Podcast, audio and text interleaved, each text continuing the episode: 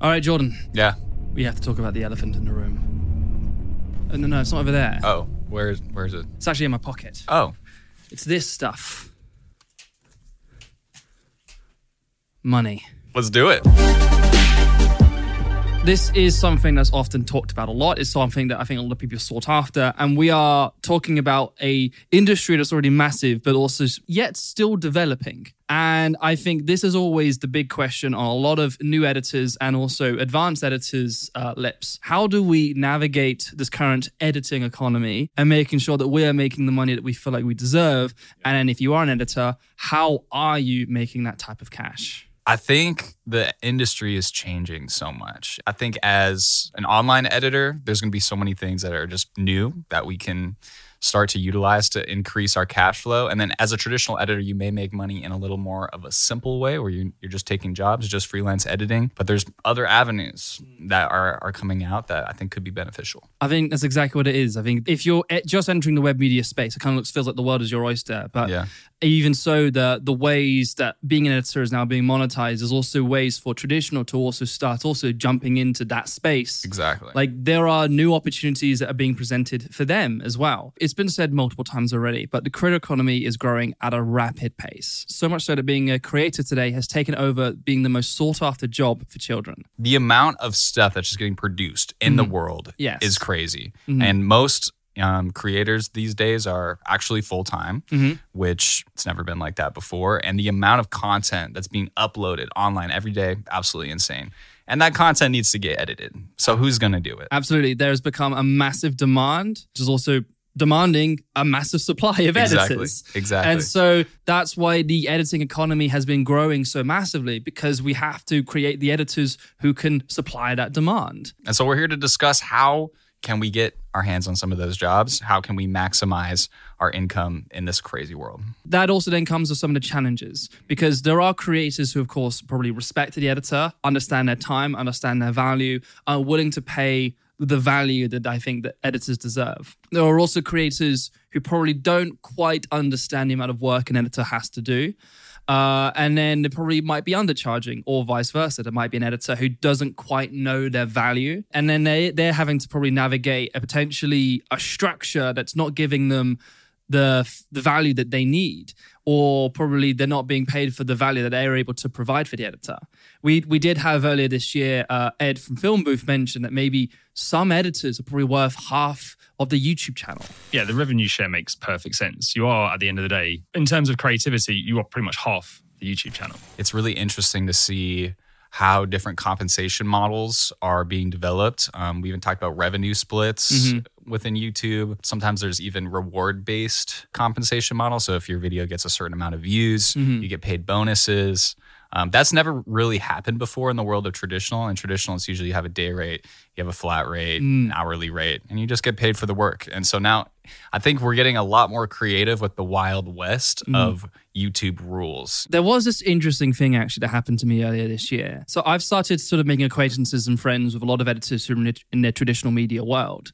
And I'm beginning to learn more about their space as well.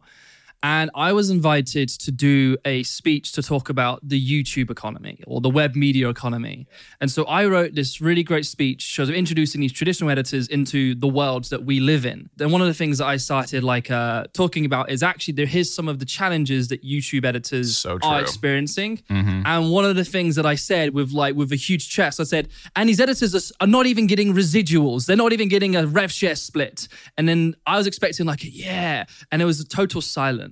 They're just like, And it wasn't until it wasn't until afterwards until one of them pointed out, it's like, no, we don't get residuals. We get paid a flat fee of it, and then that's it. We're done with that job. And I went, but like, you're a massive creative part of that process. I feel like you should get it. And so the fact that editors on web media are getting in their in their words residuals.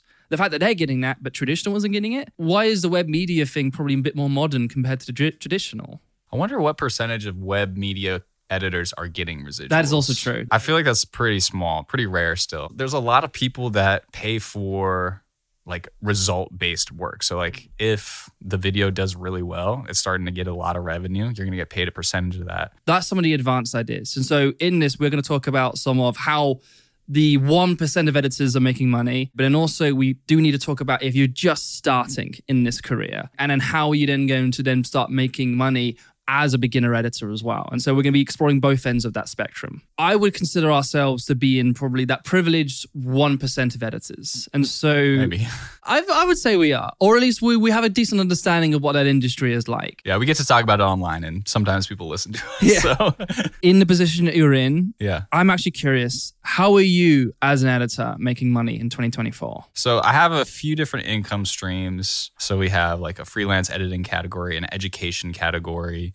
and then different ways that we can split up how we educate online with editing. Freelance editing is just its own category. Every once in a while we'll do freelance jobs, but in the education sphere, a lot of the revenue has been YouTube sponsorships, ad rights, selling an editing course, YouTube AdSense, affiliate links, Patreon. I also have an overseas YouTube channel, which is Bilibili. It's in China. And consulting. That's how I'm making money right now. This is what's interesting. Is that you're an editor, but this seems to be the umbrella of that seems to be a lot larger than many people would expect. Yeah, it's a lot about education. The world is so different now from 10, 15, 20 years ago, where you can actually make a living um, being an expert or just talking about a certain um, subject more than actually just doing that job or doing that subject. And so it's it's just a different business model. A lot of people can take a, advantage of it. It's it's something that is pretty accessible and pretty easy to do if you have any extra time. It's a tricky line that both of us are trying to balance, though, because Right. it's like the education part is yes, we are in a privileged position where we can talk about it at an educational level. Yeah. But for us to still have the right to be doing education, we should still be doing it. You got to practice what you preach. You got to um, get your hands dirty a little bit in the work. I'd like to hear a little bit about you too, and your just just an overview of what what your income looks like right now. I think I'm in a similar camp as you. I think we're in, as I said, we're in that sort of advanced sort of 1% sort of camp. And so we're able to diversify the income of us being editors. And so, yes, I do freelance work. I also do education as well. I also do consultations. Filmmakers get send me their edits, and I'm able to then give them feedback on that. With that, I also then make the content on our channels, such as the editing podcast and our own personal channels, Hillier Smith and Jordan Orme. We talk about our work there. That also gives us AdSense and brand deals. Mm-hmm. So us just being able to talk and do editing and being able to showcase it or brings in multiple income streams, whereas that then means that freelance isn't our only income stream. I mean, that's a huge takeaway right there. Like trying to diversify and create more income streams is a great thing to do, but we all have to start somewhere. And I personally started just doing freelance. That's all I was doing. Um, and you started doing just full time I was full time, yeah. Okay. Yeah. So yeah, I think that's just a normal place where most people start, and that's great. So let's dive into freelance editing and um, just how we can really maximize our earnings there before we diversify. With your freelance experience, if you're looking for work, what is the right kind of job, and also what's the wrong kind of job? For me, starting out when I was doing freelance, I kind of just took everything, anything and everything. I just kind of took it all. I said yes, and I just tried to learn and grow and get better at editing all different kinds of styles. But I think pretty early on, you're going to want to niche down to something that you're going to do.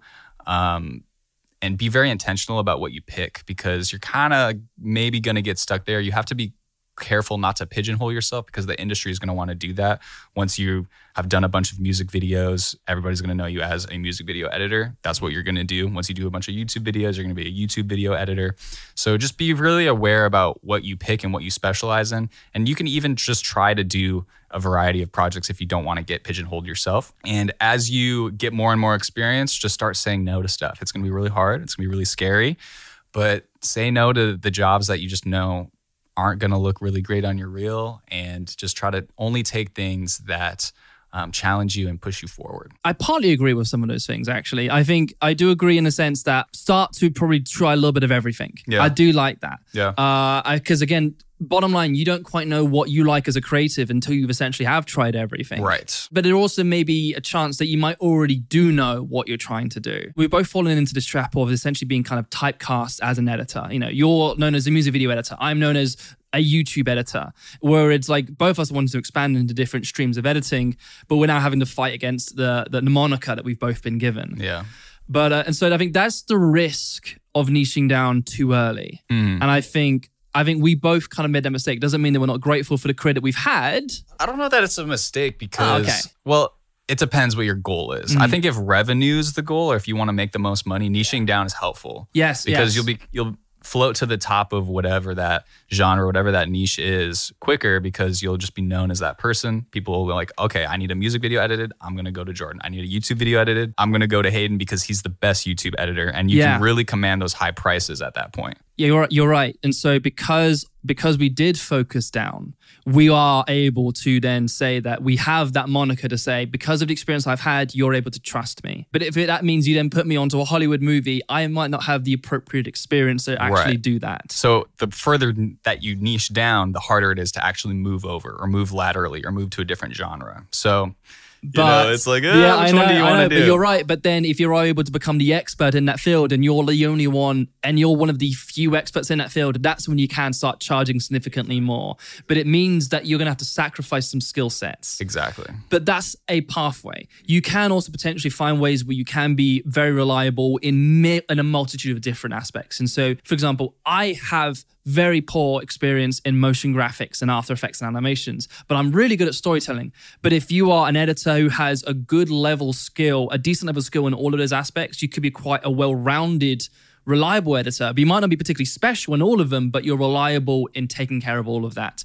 And so, I would say it kind of depends on your priority Yeah, exactly. I agree. those are the choices that you can have as you're uh, trying to figure out this path.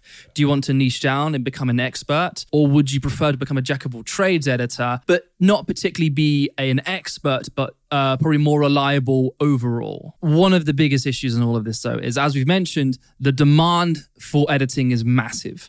And what is the classic mistake that all of us do?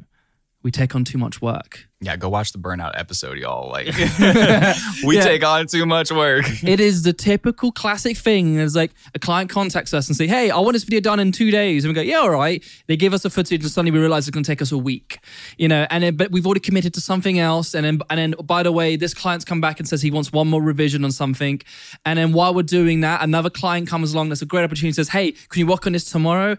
And then suddenly we're balancing five different videos in one day when really you should only really be doing one we have all fallen into that trap. Why do people keep accidentally taking on more work? And then how do you then make sure that you don't take on too much work? I think lots of people tend to underestimate the amount of time that something's going to take. Both the client does that, but also the editor does that. Like they want to be like, "Oh yeah, I can edit this super fast. I can be amazing for you."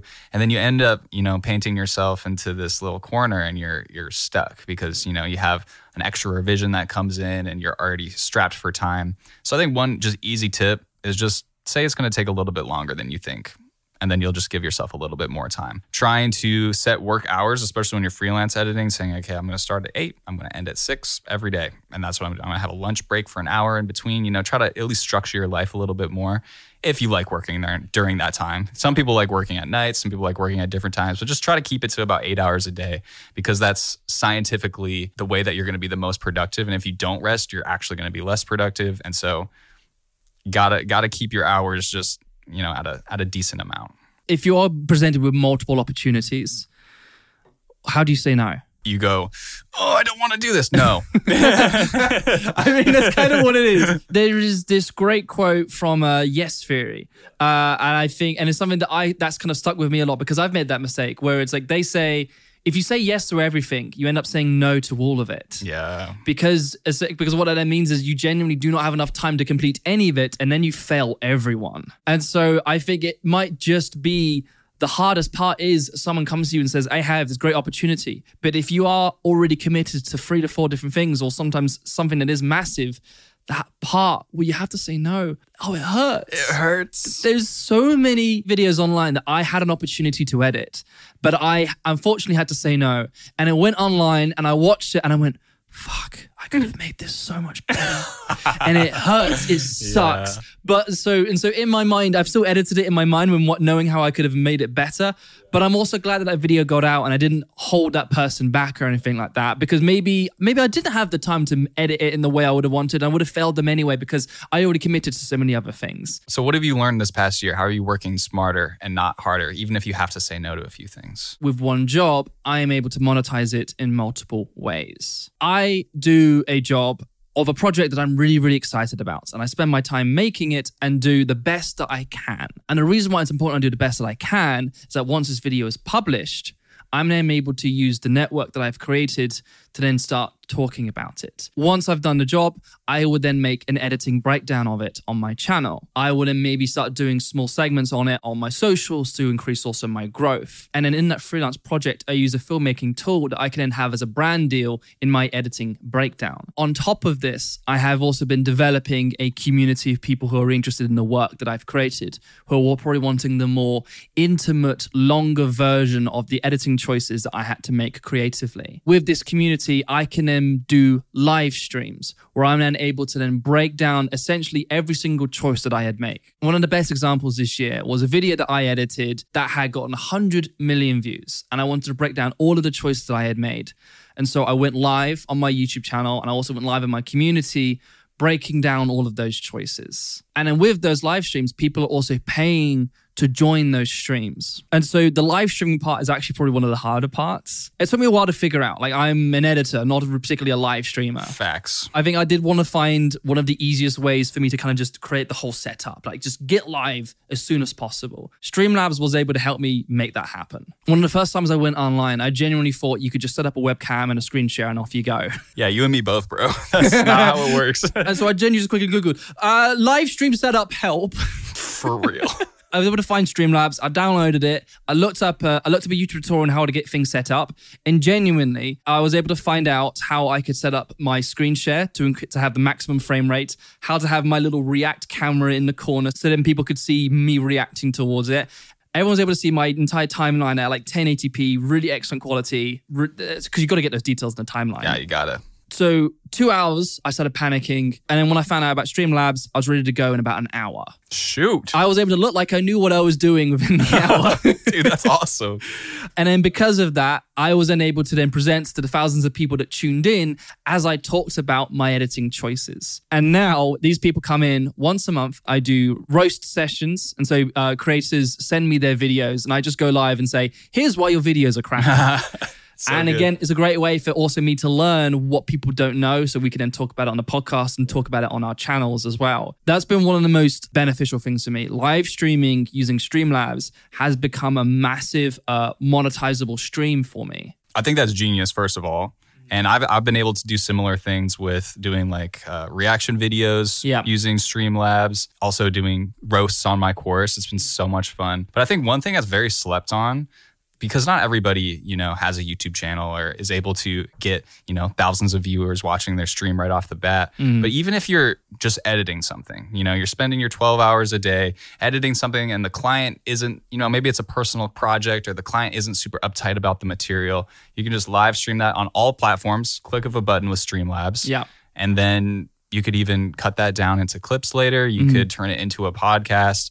And just the act of being able to sit behind somebody while they're editing, like if I could just sit with a master editor and just yeah. watch them edit for a while, that would be so valuable. If we wanted to nitpick on the edit, get the sort of final details, I'm actually able to start maybe a private live stream with them, like or could just like like a video call uh, software basically. Right. And then I can use Streamlabs to then share my screen and share my React face. When it's on your main camera, it maintains the 24 frames per second or the 30 frames. It, like there's a consistent frame rate yeah. and a consistent quality because it's considered your main camera. And so I'm able to use Streamlabs to start a virtual camera and then my clients is then able to then see me editing at a full quality and at full frame rate. Hot tip for sessions, man. Yeah. Especially in the after the pandemic with the the era of remote work, like having a smooth stream that you can show your client so valuable. They'll want to work with you so much more. I've done that with like massive clients when we're just trying to do that finishing pass. And it's like instead of just doing one more version on a notes app, it's like we're able to get those final details done right there and then. Great, we're done. Let's export. Off we go. And so Streamlabs is able to actually help me get past the finish line with some of these clients. And so, as you probably guessed, Streamlabs is the sponsor of this episode. How many times have we mentioned Streamlabs? Like at least 10. At least I, think, 10. I think we're good. I hope they're happy. but thank you. Thank you, Streamlabs. Streamlabs Podcast Editor is a game changing tool You can take any video right from your desktop, put it in their editor, and you get seamless text based editing, translation, and distribution across platforms like Twitch and YouTube. You can add captions, clip highlights, and reformat everything for socials. It's literally incredible. So if you want to grab it or learn more about Streamlabs podcast editor, check the link in the description.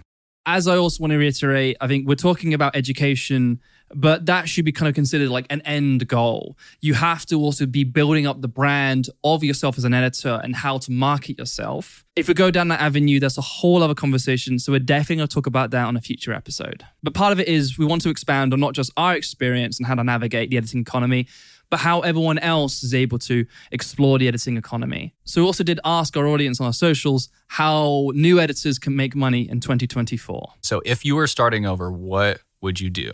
How would Hayden start over from scratch becoming an editor? And then we asked everybody that. So let's see what people said. But here's the fun part. We're going to go into this blind. We, we have not seen the responses. And so we're going to be given the responses and we're going to be able to respond to them with zero preparation. So love it. I kind of want to do this in a very, very dramatic way. Boom, boom, boom, boom, boom, boom, boom, boom, boom, boom, boom. Dude, you're freaking awesome.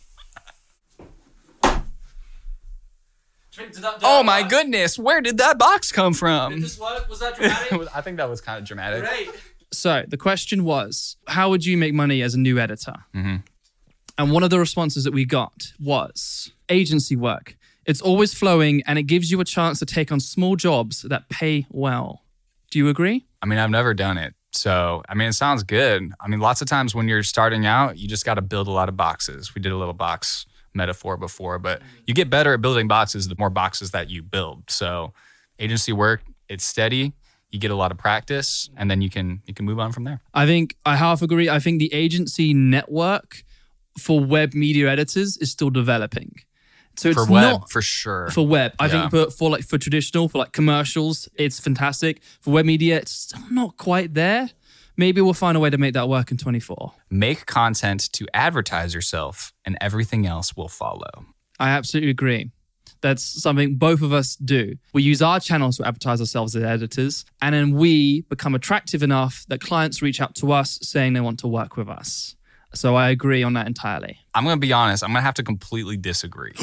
My editing work has absolutely gone down since I've started a YouTube channel. Oh, really? Which is kind of weird but they see that I'm spending less of my time becoming a better editor and more of my time educating people about editing. Ah. And so because of that, I think a lot of the client base that I built up just completely dried up. Like they assume you're busy? Yeah, they assume I'm busy or you're doing something else. And I think part of that is I did say no to a lot of work for ah. a solid period of time. One thing that's good about this is that you just need to edit. You just need to do it. You'll get practice and then you can do more client work. But I think if you want to make money, you should just start off doing client work as, as quick as possible because con- content creation isn't really going to make you that much money. And I don't think it's the best advertising tool. I think a better advertising tool is actually doing the work that the client wants to hire you for instead of making content. Watch less tutorials. You can watch all these tutorials that's teaching you how to do these things, but if it means that you're not actually doing it, then you're not going to learn anything. So actually, it might be better to maybe even go into these things blind and figure it out yourself. I think the only reason to watch tutorials is to try to help yourself get familiar with the software. Mm-hmm. But once you understand how the software works and most of the things you can do in it, then I think you should stop watching tutorials because then it allows you to be more creative and kind of do your own stuff. Yeah. So I, I think, think it's a little bit of both. Learn how to play an instrument first. Ooh, yeah.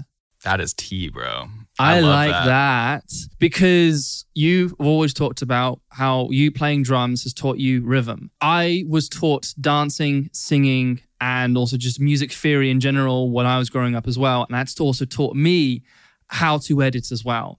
I think learning an instrument teaches you rhythm. Learning an instrument teaches you tone and feeling, and I think an emotion and part of that because music is one of the biggest emo- natural emotional reactions we can get out of media. What would you do to restart editing in 2024?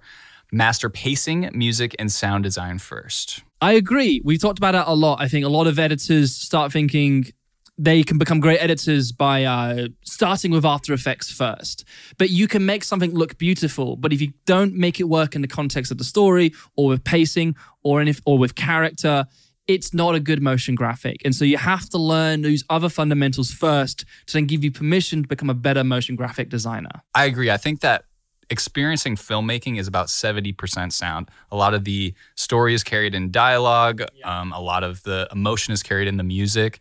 And if you, you got to get that pacing right. So if you just really hone in on sound and music pacing like you're going to be leagues ahead of most editors i think it's going to it's going to help you a lot Don't work too quickly or you'll get sucked into low skill, high time consumption work. I mean, we've talked about that today. Yeah, it is don't work too quickly or be slow and or and don't overwork yourself. Don't commit to too many things. download premiere find content you enjoy and replicate it as best you can Interesting. Well, what it is is that if you want to be a good editor, you have to get good footage. But if you don't know how to get good footage, then you can't be a good editor.